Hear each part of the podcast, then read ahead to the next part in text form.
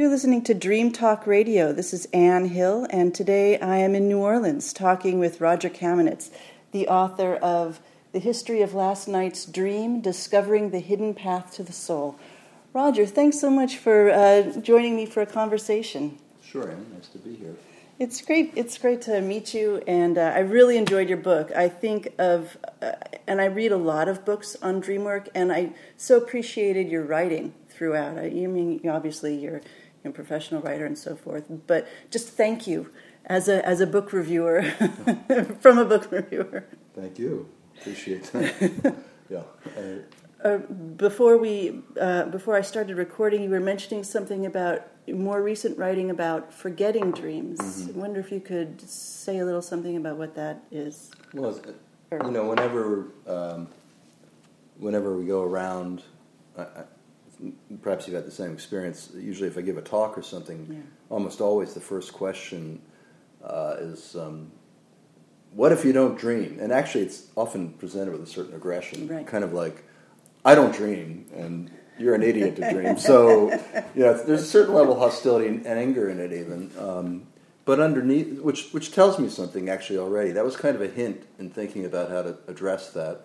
Of course, scientifically, we know that everyone, right, except for a very small group of people, dreams maybe 4 or 5 times a night. We've been doing it ever since we've been human beings. But it's true that we forget our dreams, and if we aren't particularly engaged with them, we're more likely to do that. So, in thinking about the question of if people are angry, it's probably because they're afraid or they're in pain. And I assume it's pain in this case. Kind of sitting in an audience listening to people talking about their wonderful dreams or their scary dreams, and you don't have anything. You got nothing. Right. So that's not fun. Right. So there's that, and maybe it's a men thing too. Men. It seems like more men than women say that. Mm. I don't have time for this nonsense. Right. Right. I'm a busy man. I'm a macho man. I can't waste time on dreams. So there's that too. Pretty soon I'll be crocheting. You can't make me crochet. Oh my God, no. Yeah, right. So there's this whole deal, but. But maybe deeper is that I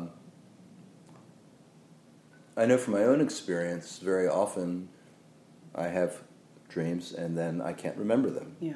That if you don't grasp the dream, and so then I started thinking about that experience of the dream of having been in this wonderful or terrifying or sexy or funny alternative universe, and then losing it all. And all you have left is just the memory that I did have this dream, and maybe there's some hint or something, but basically very little left. And that experience is itself valuable. Mm-hmm. It's preparing us for, the time when we won't wake up. Yeah. So to say that in a certain way, maybe forgetting our dreams is actually also a very profound experience, that teaches us how to deal with loss, right, with the loss of what is deep, beautiful, scary, engaging, terrifying, exciting. That's such an important point. I was just thinking of a dear friend of mine who is also a great writer, and she often has dreams where she's, going along and she's recording this very profound conversation where she's writing something, and then somebody says something, and she can't remember those words. And right. There is an element of that, the loss of faculty. This is my strength. How right. can I not right. bring that out? So I think right. you're right. There is. Right. I mean, I think that actually in the history of Last Night's Dream, I recall there's a dream where something amazing is going on. And then I get concerned about writing it down. Yeah. So that's deeply embedded, I think, in writers and other people who want to capture not only the more general sense of their experience, but the very specific what words were said. Right. I always tell my clients, don't give me indirect quotes. What did the guy or the gal, the archetype, actually right. say? What were the words? And very often the words are full of intentions that even the dreamer doesn't really fully understand. Right.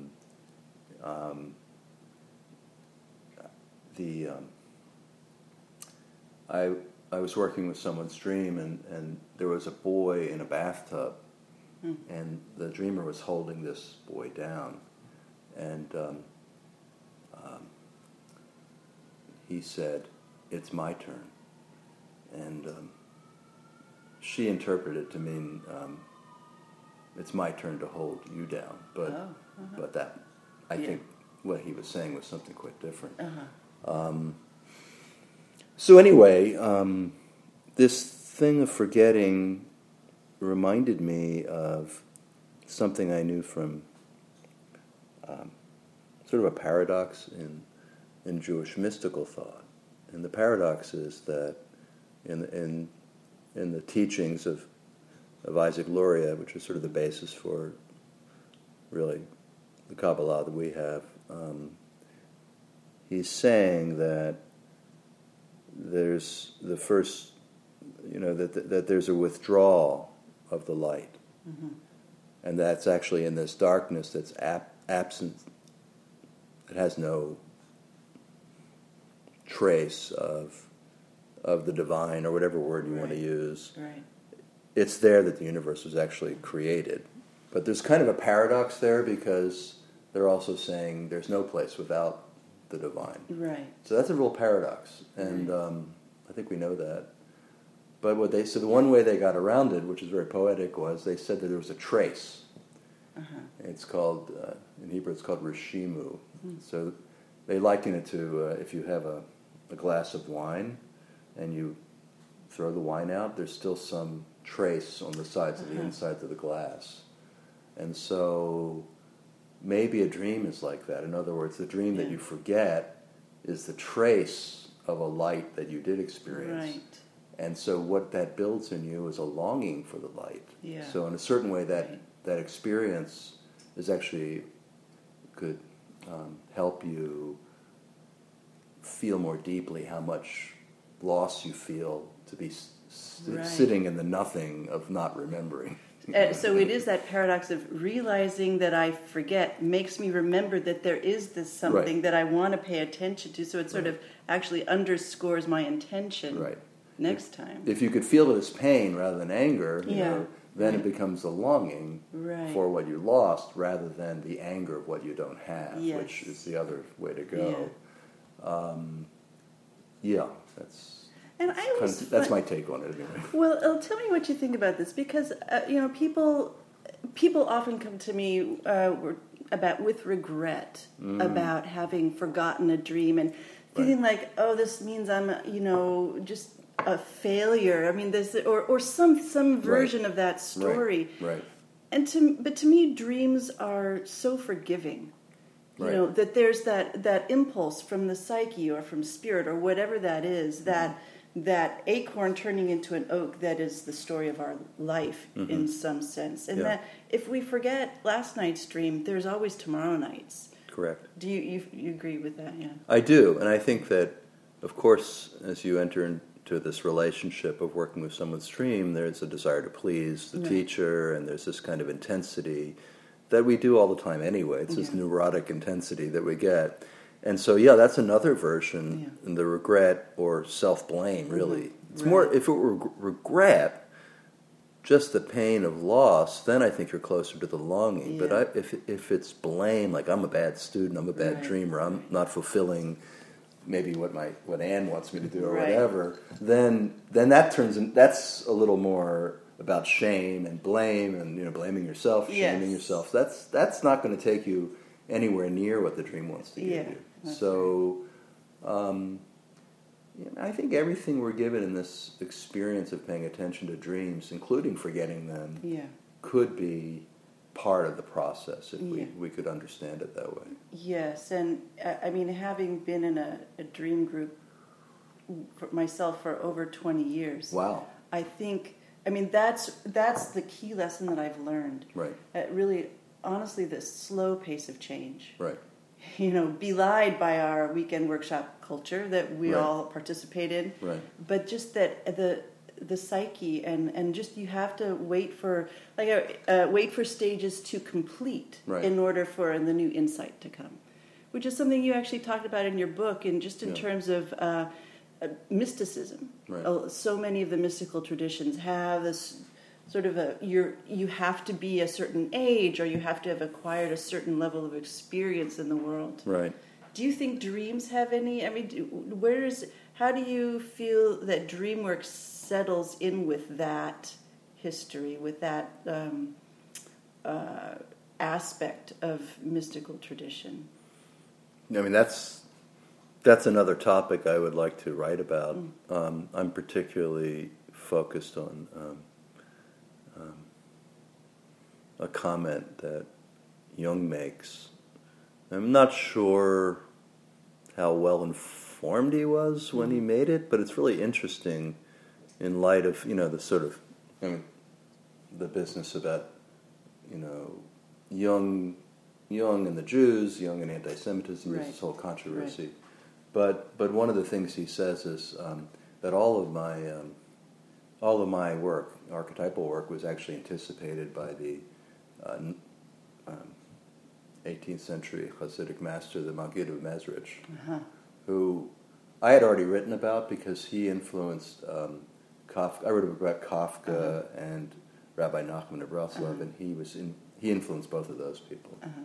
So I didn't know what Jung really meant by that or how well informed he was, but what the Maggid teaches is that all of our feelings, and in principle all of our reactions to feelings, can lead us to feelings, and all of our feelings have a root in the divine. So that there's a process by which, by deepening your feelings, you can find soul and you can find connection, and this is really what dreams are helping us to do.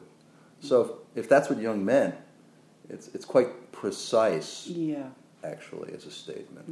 So that's where, now that's just relating to one particular mystical tradition, not you're asking a more general question, but that's how I'm understanding it.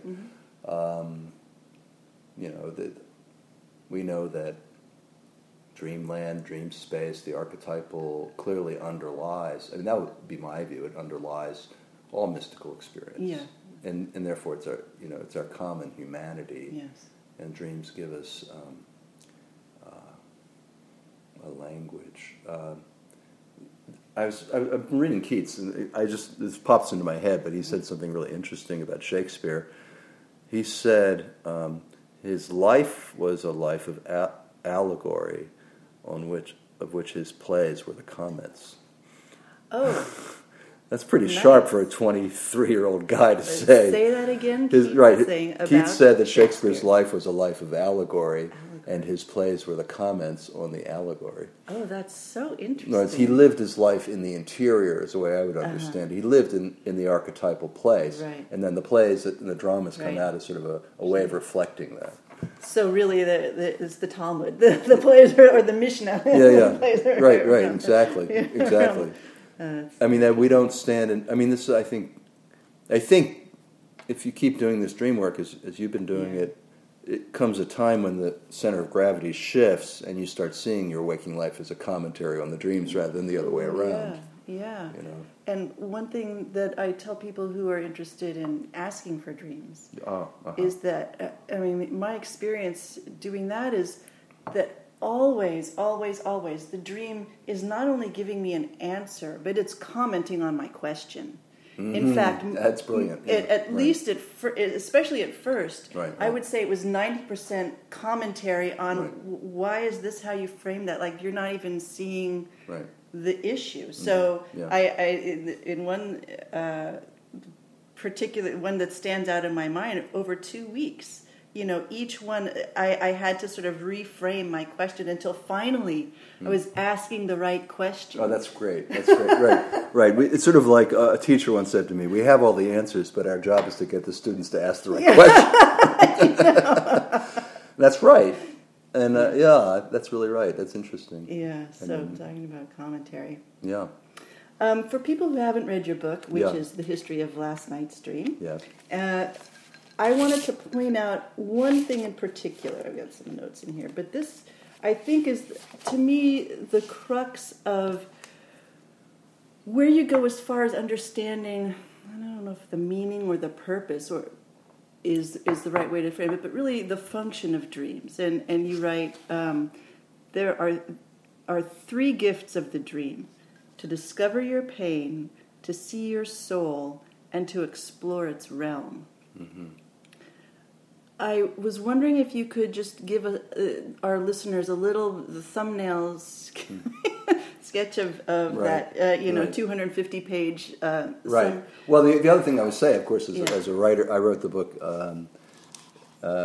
coming out of a relationship with a certain teacher who I'm no longer in relationship to, but I think I sort of graduated. But the way I was trying to formulate my understanding, it's sort of like the chick that still has some of the shell in its head. Right. So I was coming out of this my whole relationship to dreams in the Book of Genesis and all that, and that's how I chose to frame it. I probably wouldn't frame it quite that way now. Oh, that was my second question. Yeah. Maybe can you give an update on that? Yeah. Well, I'm working on it. I mean, okay. I want to say it in a different way, and not necessarily tie it to that particular thing. Although that, for a lot of people, apparently some people, that was a really congenial approach, if they had to be interested in, as I was raised on those stories, you know, Joseph and Jacob and so forth.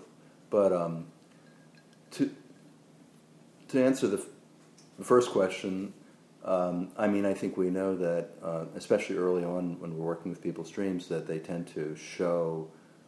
they're so brutally honest that they show how we lie, how we steal, how we react in anger, how we really hurt people. Mm-hmm. And if we're able to handle that criticism, if we can take it in and we begin to soften and change and look for the feelings that are underneath the cycle of automatic reactions, we become more human, more, I'd say, permeable. Mm-hmm. And then this work begins where we find this deeper place of images of the soul, you know, which in our work have a lot to do with children appearing, boys and girls, and maybe and in each of these developments there's stages and stages, you know, but you know, first you see the girl. But it's a long time before you be the girl, you know. So there has to be this shift. Yeah. Then, you know, in relation to pain, which is so important, not just pain, but that's a big one: pain and terror. Yeah. I've been quoting a lot lately. Whitman in Song of Myself. He has this wonderful passage where it's in section 33 of the original. He says, "Agonies are one of my changes of garments. I do not ask the wounded person how he feels. I myself become the wounded person." And I would say that move. Yeah. And by the way, then he demonstrates it. He takes you vividly into the death of a fireman, and it's so powerful. Wow. I don't have that part by heart. Yeah. But it's so specific and rendered with such detail that it's absolutely... It's not just... bragging that I'm an empathetic person and that I can become another person. It's showing you. Yeah. That's really important to me. I mean, that's the gift of the writer, the poet, the artist. Well, we don't all have that, but to not just say these things or even feel them, but to do them, you know, that's really different. Yeah. Yeah. So the gift of becoming the soul who can then... enter into the lives of other people. And then the third piece is the realm. Well, the realm is, of course, what we call the archetypal realm, the realm of where there are teachers, and they're really wonderful and funny and engaging kinds of teachers who show up and say things that are so amazing and challenging and mysterious, and that I feel, I suspect you do too, I could never have made that stuff up, you know. No, not possible. Yeah. I mean, just this morning I had such a dream of that. It was so funny. It was like I was right down the street there, and this car was going too fast, and I made a gesture, and it stopped. And it was a dark-tinted car, and the window rolled down. And the guy sort of had a pretty tough look, and I was really scared. And but for some reason I didn't run, which would be my impulse. Yeah, right. And I sort of leaned down, and he looked at me and he said, "Get your own tribe." Which I thought, I don't know what that means, but I thought, wow, you know. Wow, the tinted windows. What kind of car? It was kind of like a, it was like, it was a kind of beat up car, kind of a, like you'd see in the hood. Oh, right, right. Get your own tribe. Yeah, get your own tribe. Well, it's more like get your own tribe. That's hilarious. Yeah. There's something to chew on for a while. Yeah. Well, it reminded me of a story I heard about Louis Armstrong. Oh, yeah? Yeah. He was in London. I heard this from a musician friend, and someone said to him, a guy from the Rolling Stones met with him, and he said, well, what's it like to travel and have to play with the people who are here rather than bring your own group? And he said, well, I'm not really playing with them. I'm playing with, I have my own orchestra in my head, and I'm playing with them. Oh, right. And so then the guy said to him, well, who's in the orchestra? And Armstrong looked at him and snapped and said, get your own effing orchestra. Which I think is, you know... That's great. You know, get your own. In other words, don't try to, you know... That's hilarious because I just... Have you seen the documentary on Muscle Shoals? Just came out last year. Fantastic. It's great. I probably love that. It's great. But interviewed Keith Richards, Mick Jagger about, you know, how they recorded whatever the heck album that was down in Muscle Shoals. And I was just thinking, their tribe was the old R&B and blues albums that they heard in England. That's true. That's interesting. So the tribe is the place you love, the place, it may not be your birth family or your birth tribe, but it's some sense of connection to others. I mean, that's really, you know, I think I belong to several tribes, including the one I was born into, but I also belong to the New Orleans artist tribe, I belong to the poetry tribe, which is global, and to the dream tribe, so I have multiple memberships, I guess. Well, and me too. I mean, I grew up in Oakland, California, and it was just, you know, you just listen to the music. I think music is such a... Yeah.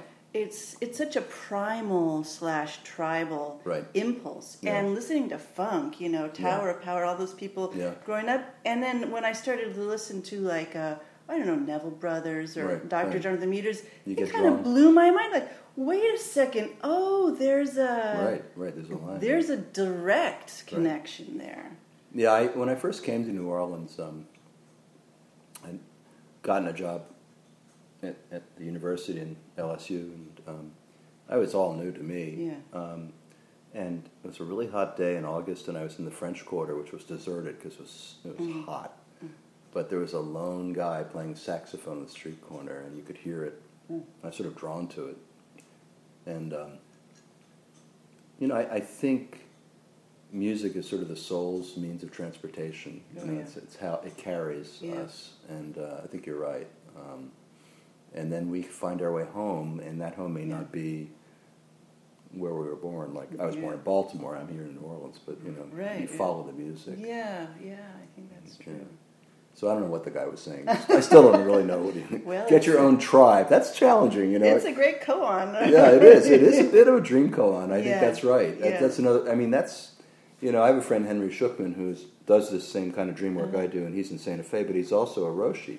Oh, so he's constantly... And he's of that branch, I don't know which one it's called, that they deal with koans. So I've never talked to him about dream koans, but I mean, I think it seems like an intuitively correct idea. Well, one of those dream phrases is what really set me on the road to talking to people about dreams, which is that I was drifting off to sleep. In my sleep, I'm drifting into a dream, and in my dream... walking down Mission Street in San Francisco toward Cafe Commons, except in my dream it's called the Gnosis Cafe. Well, it's kind of hard to ignore. And I'm going in, and you know, the sort of frosted windows, warm light coming out, and I have this good feeling. And at that moment, I realized, oh, I'm drifting into a dream. I'm starting to dream. Oh, this is where I go to dream, the Gnosis Cafe, which is really the Commons. And so it just That was early on in my experience of group dream work, and it really did set the tone. Yeah. You know, that I think is the bass tone, and I continue to think about that. Like, what does that mean to truly share my own and other people's transformation in a nurturing environment? Right, like a cafe. No, I hear you. Yeah. It's actually really something that... my daughter Kezia is really involved with, but the idea that through dreaming and healing we can create a community, and that aspect of it is both challenging and fraught in a certain way. Sure. It's a lot easier on me just to do one-on-one, but a community has happened, and when we just did a retreat in South Louisiana and Thibodaux, and it's our fourth. Mm-hmm. And when the people get together, and they're from all over the country, and they are brothers and sisters, and it's so warm and beautiful, and it's an instant community because you've shared your interior, most significant things going on inside of you, whereas so much of social life is not the Gnosis Cafe, but more the, I'd say, the agnostic campaign. Sure. You know, and the even the way we project that into politics, or we try to create community. Oh my gosh, there's politics in the dream work field. I mean, there's all kinds of little turf wars and skirmishes and tribal internecine. Yeah, I mean, I'd probably be just as bad. But I'm sort of like in my own world, so it's not a problem. But there are. I mean, I think that I'd be curious to know more about how, I would assume that creating community, I do think creating community is something dreams can do. I often think about how wonderful it would be if people were sharing dreams in elementary and junior high school, because I think kids would really benefit from the ability to learn what's inside of them and other people. Yeah, absolutely. There's a way to do that. Yeah. Well, I'm going back to your tribal comment, too, just in terms of, I feel like, and maybe you can talk a little bit about your current way of working with dreams, because my experience starting with dream work is that if you start, as we didn't know anything about working on dreams. We just sort of, our kids were in preschool, we were doing this thing, we decided to give it a try. Right. The first place we went is to sort of what I would think of as a self-help psychology thing, like go to the place that seems broken and just kind of bang on it for a while. Mm-hmm. You know, like really, why did who was that strange guy, or why did you fall down the stairs or whatever? Instead of looking at the gestalt, as you would say, of the dream first, and or maybe establishing the community sense, the communal sense, or establishing the beauty of the dream. Yeah. Well, I mean, I think that the hot spot in the dream, the place where things are broken, is really important. Yeah. And I think it's often, one of my senses of that when you're working with people is it's often the part that's skipped over, denied immediately, pulled back. Mm-hmm. You can sort of see the sign of it. Right. And so you have to be really intelligent and careful and looking, and I view it's almost like we are, like this is the dream's the raw footage, but we're sort of more like editors, and we're saying, well, you know what? I think this part where you walk past that guy, we need to actually find out why you left him. Mm-hmm. Why'd you leave the guy that you were in love with in that moment? Right. Why'd you suddenly realize, oh, I have an appointment or whatever? So, you know what I'm saying, that there are moments that this hot spot. And then there are refusals of it, the reactions, the ignoring, the numbness. And so what we do, at least what I do, and I don't know how you work, but what I do is I replay the dream with the person, and then I slow it down, and then I have the person feel into the places where something got skipped over, or maybe there wasn't feeling. We try to get under reactions, so first we explore the reaction, what the resistance is, whether it was anger or shame. Blame, those are biggies, and sort of say, well, okay, maybe that guy isn't trying to hurt you, like you think, so then what? Can you look at him? You know, maybe you were just afraid. Mm-hmm. Do you know about this fear? So we try to just deepen down to feeling. So I think that's a really important piece, the feeling and reaction, especially in the early stages. If once we have that clearer and the person begins to become congruent with that in waking life and start catching how we do that, how we avoid feeling, the dreams can deepen, and then it begins more about relationship with others in waking life and then with the archetypes in the dream world. And as that happens, also the person softening and changing and kind of letting go of identification with the dream ego. So that's another piece.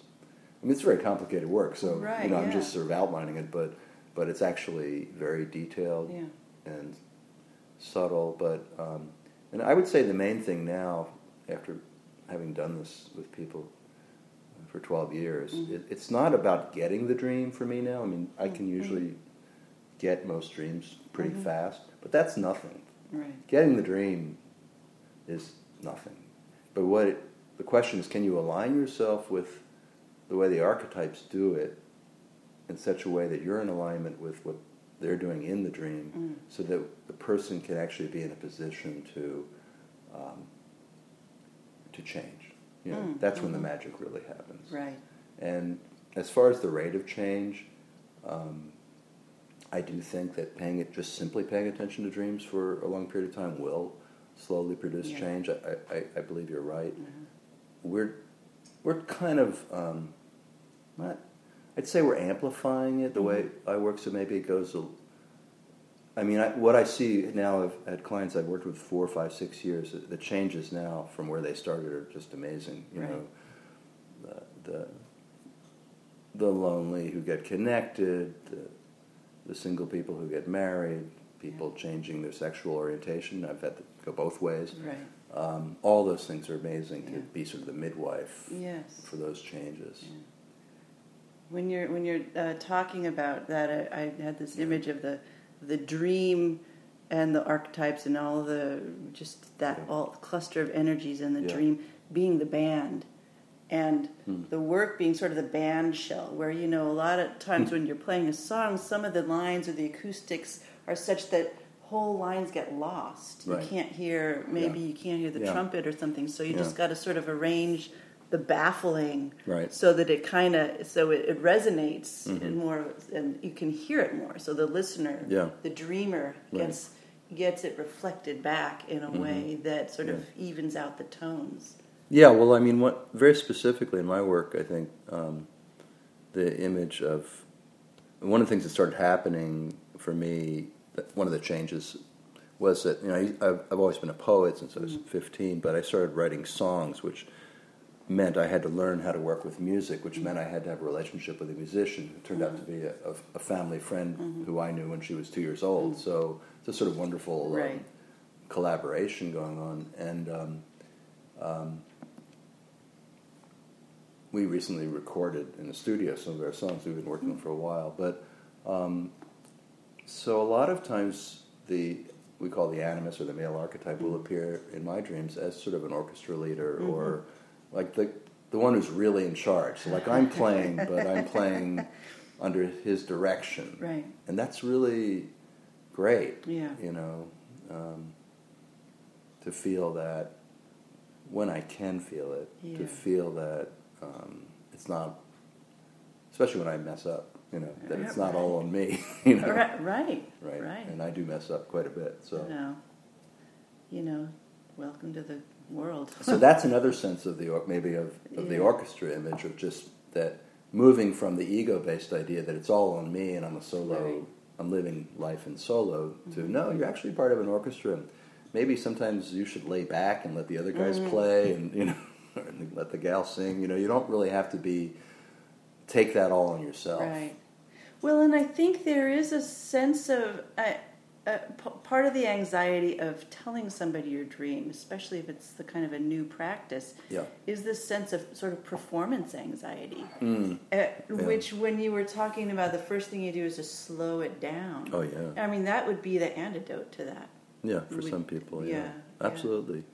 But people want to. I did a little piece appeared in the Christian Century blog about what the use is of dreams. It was a question. It was a response to a piece by Michael Chabon, who is a West Coast author, who says, "I hate dreams." Oh yes, I remember that. Yeah, so I'm trying to answer that, and my main point was that dreams have a use for us. Yeah, but he doesn't. He's not. Just doesn't have to be aware of that. Right. He thought of a dream as like a bad novel, and he's right in a way. A dream is a bad short story. It's not designed to entertain. It's actually trying to do something else for us. Right. And the very things he complains about, like the gaps and the condensed moments and the inarticulateness, are actually there for us so we can enter into the dream. Yeah. So. It reminds me of this woman I heard about who's a sort of a New York socialite. Yeah. And has this list of 7 things you never talk about in parties. And one is how you got there. Nobody cares about the traffic. Right. One is what your diet is, and the third is what you dreamt. Your dreams. Right. I can't remember the other 4. Right. You know. Well, it's true, and I think dreams.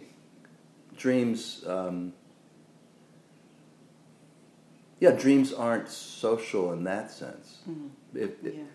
But then she's looking at it sort of the way Chabon was looking at it as dreams should be entertaining, but I think we're looking at it and saying, well, no, that's not really their function. Right. They may be entertaining, sometimes, and quite often I've laughed out loud, awake and almost fell out of bed laughing so hard, but that's not really, that's a byproduct of what they're trying to do. Yeah.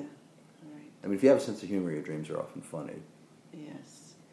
I want to circle back to something we were talking about just briefly before I started recording, and that is the effect of dreams on culture, or I guess the relationship of dreams and working on dreams to some larger milieu. What's your thought about that?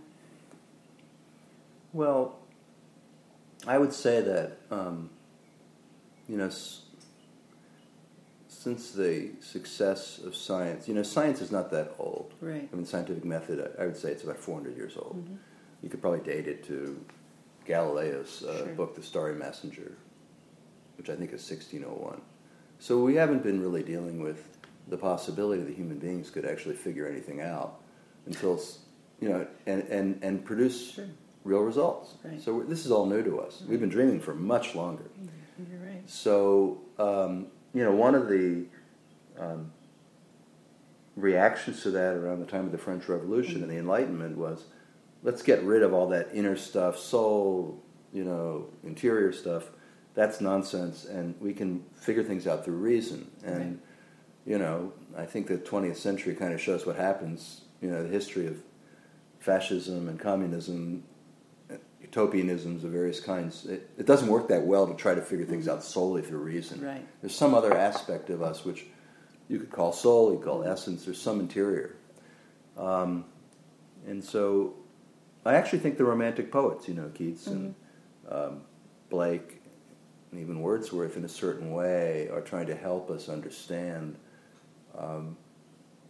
how dreams or the imagination that dreams represent are views. Mm-hmm.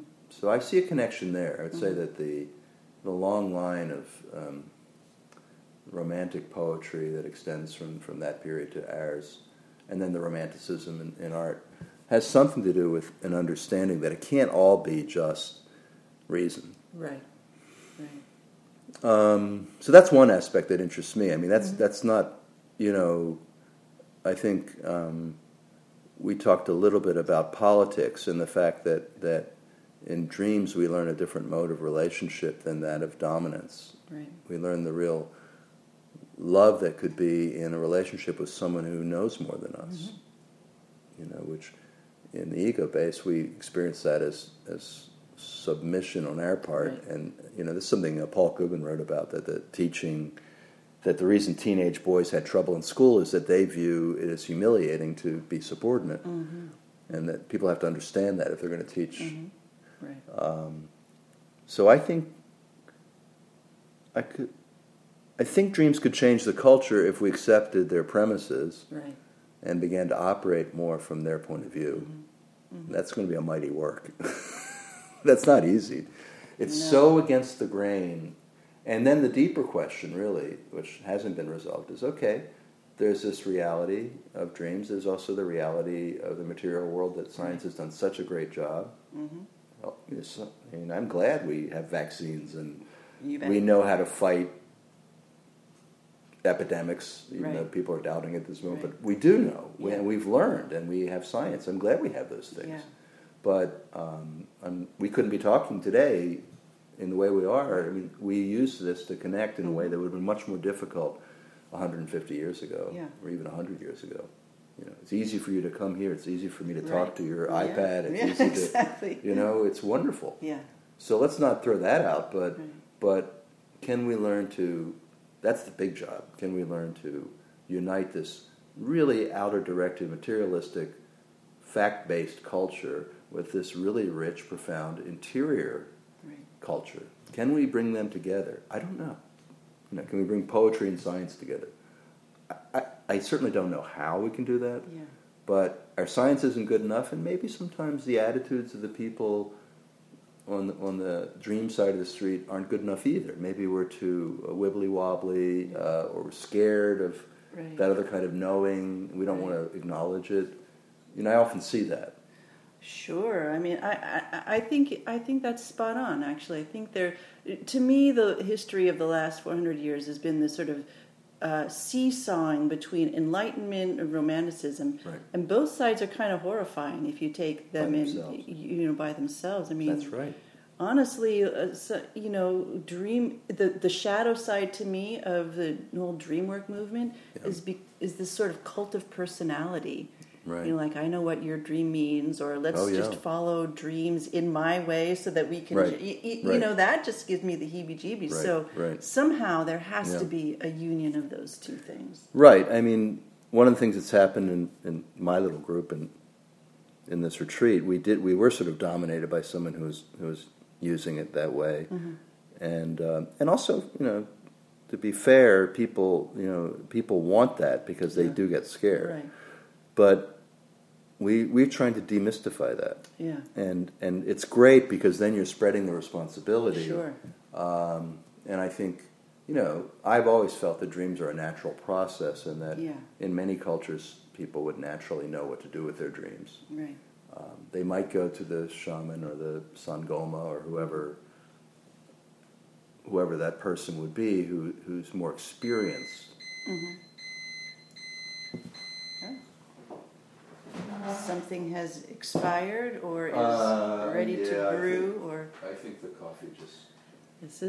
This is live from a New Orleans kitchen. People. Right, that's right. Expect the unexpected. It's okay. Nothing bad is happening. Dream Talk Radio and the coffee maker. Right. There you go. Well, sometimes you need a little coffee to talk about dreams. Anyway, the question you're asking is so. Important, and I mean, the other piece of culture would be around religion and the fact that all of our religions are institutionally kind of disintegrating before our eyes and falling apart, and the ones that aren't are fighting with each other. So that's horrifying. That's horrifying. So that dreams point to. I mean, one of the great experiences for me in working with people's dreams is the universality. So that I work with people of every kind of persuasion.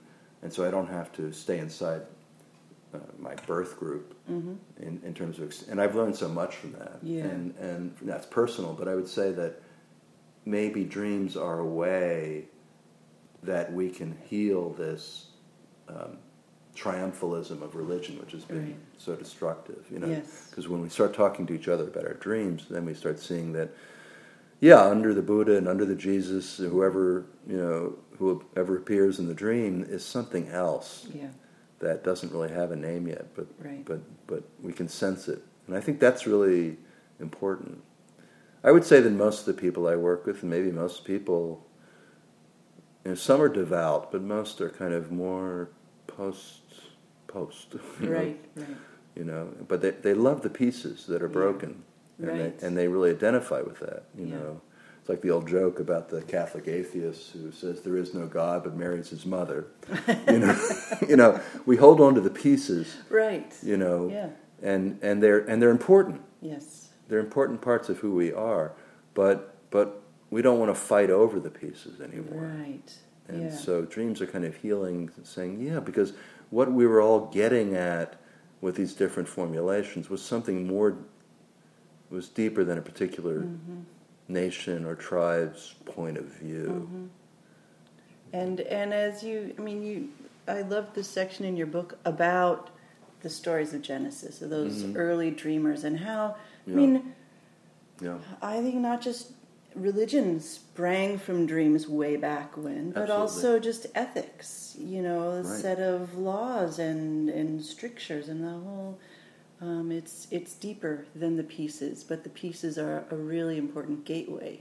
Well, this points back to some of the things you were saying, that at one point in the dream I'm describing the description of the rise of Christianity out of Judaism that's described in the book of Acts, where people start having dreams and visions that they take very seriously as law. You know, for instance, Peter dreams of a blanket with different animals and says, you can eat all of these, essentially. And there goes, you know, 1,000 years of kosher out the window. And it's really significant because the power of the dream, if you get a group of people to dream the same dream, you can have the beginning of a new kind of religion. Mm-hmm. But we always remember that it could also become a cult. I mean, so it's power. You know, if it isn't dangerous, it's not powerful, and if it isn't powerful, it's not dangerous. That's right. No, that's right. Well, Roger Kamenetz, it's such a pleasure talking with you. I really appreciate your willingness to meet with me. I don't want to take too much of your time, but maybe you could talk about what you're doing in the near future, or how people can get in touch with you, or. Sure. What am I doing in the near future?